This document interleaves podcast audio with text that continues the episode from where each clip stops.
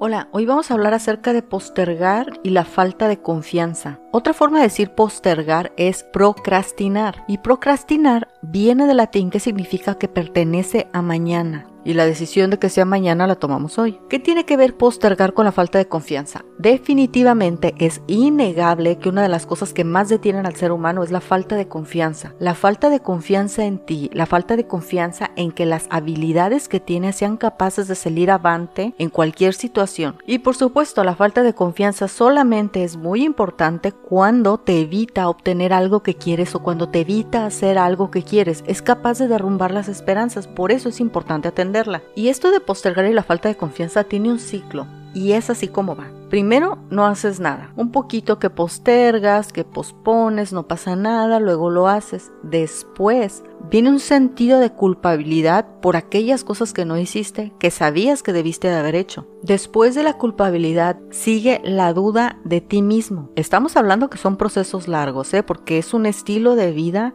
Continuamente estar dudando de ti y de tus habilidades va a hacer que disminuya tu confianza y eso solamente va a traer decepción y decaimiento. Y dado ese estado emocional vas a seguir sin hacer nada, porque se va a interponer un temor que no te va a permitir ver la situación real. ¿Qué sigue después de este ciclo? Sigue depresión, apatía, falta de energía, comienzas a dejar de creer en ti, incluso en las cosas en las que antes te tenías fe. La esperanza en el futuro comienza a disminuir y comienzas también a sentir lástima por ti. Suena muy duro esta serie de pasos, ya lo sé, también hubo atravesado por eso, pero hay que dejar muy en claro que es un sistema. Si estás en alguna de estas etapas o reconoces alguno de los síntomas, debes de saber que estás adentro de un sistema. Una de las cosas que he estado aprendiendo de las cosas que he leído acerca del funcionamiento del cerebro es que muchas cosas que yo creí que eran falta de autoestima, que en mi juventud, etcétera, resultó que eran sistemas del cerebro. Para mí eso fue un alivio. Me hubiera gustado saberlo antes, pero no importa lo sé ahora y eso es suficiente. En otro episodio hemos hablado acerca de los cuatro tiempos del cerebro, que son cuatro perspectivas en las cuales el cerebro se mueve. Y eso es una parte que ayuda a solucionar o a generar este problema. No estamos hablando acerca del hecho de postergar en sí, sino estamos hablando de la falta de confianza que viene por postergar. No es la única forma en la que viene falta de confianza, solamente de eso estamos hablando en este episodio. Habíamos hablado de los cuatro tiempos del cerebro, que el cerebro se movía entre presente,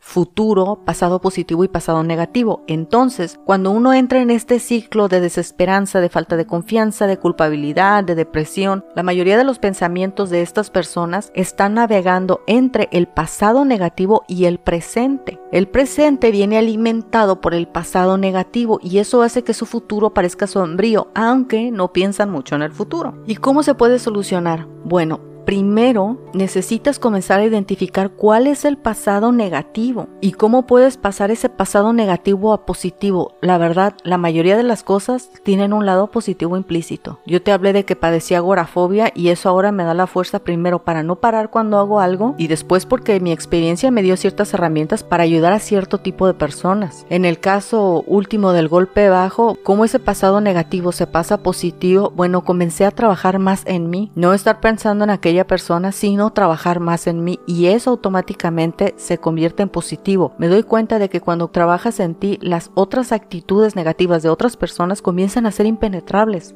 Así que si has identificado una de las características pasadas acerca de la falta de confianza por la postergación, debes de identificar los pensamientos del pasado negativo y ver cómo los puedes pasar a pasado positivo. Comienza por hacer una lista de todas las cosas que puedes hacer, sencillas, de todas las cosas que has sido capaz de hacer en el pasado, ya sea que te importen o no en este momento, necesitas hacer una lista porque te tienes que volver a ver con los ojos reales de quién eres, no con aquel negativismo ni aquel comportamiento sombrío. Hay que reconocer que perder la confianza o sentir que hemos perdido la confianza en nosotros es un estado que puede ser temporal si trabajamos en eso. Es como si de repente un edificio se hubiera derrumbado. Hay que ver qué fue lo que pasó, por qué se derrumbó y cómo podemos volver a construirlo. Son sistemas. Además, busca activamente qué tipo de cosas te gustan realmente en tu interior. Quizá estudiaste arquitectura pero te encanta cocinar, entonces es momento de desarrollar la habilidad de cocinar. Y la confianza se va a ganar a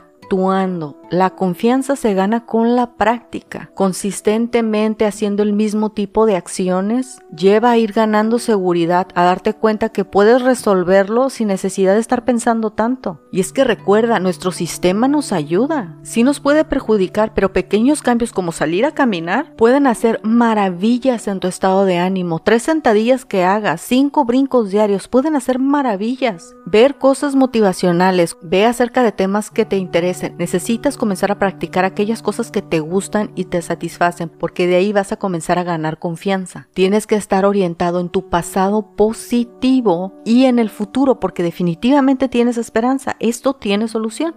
Nos vemos la próxima.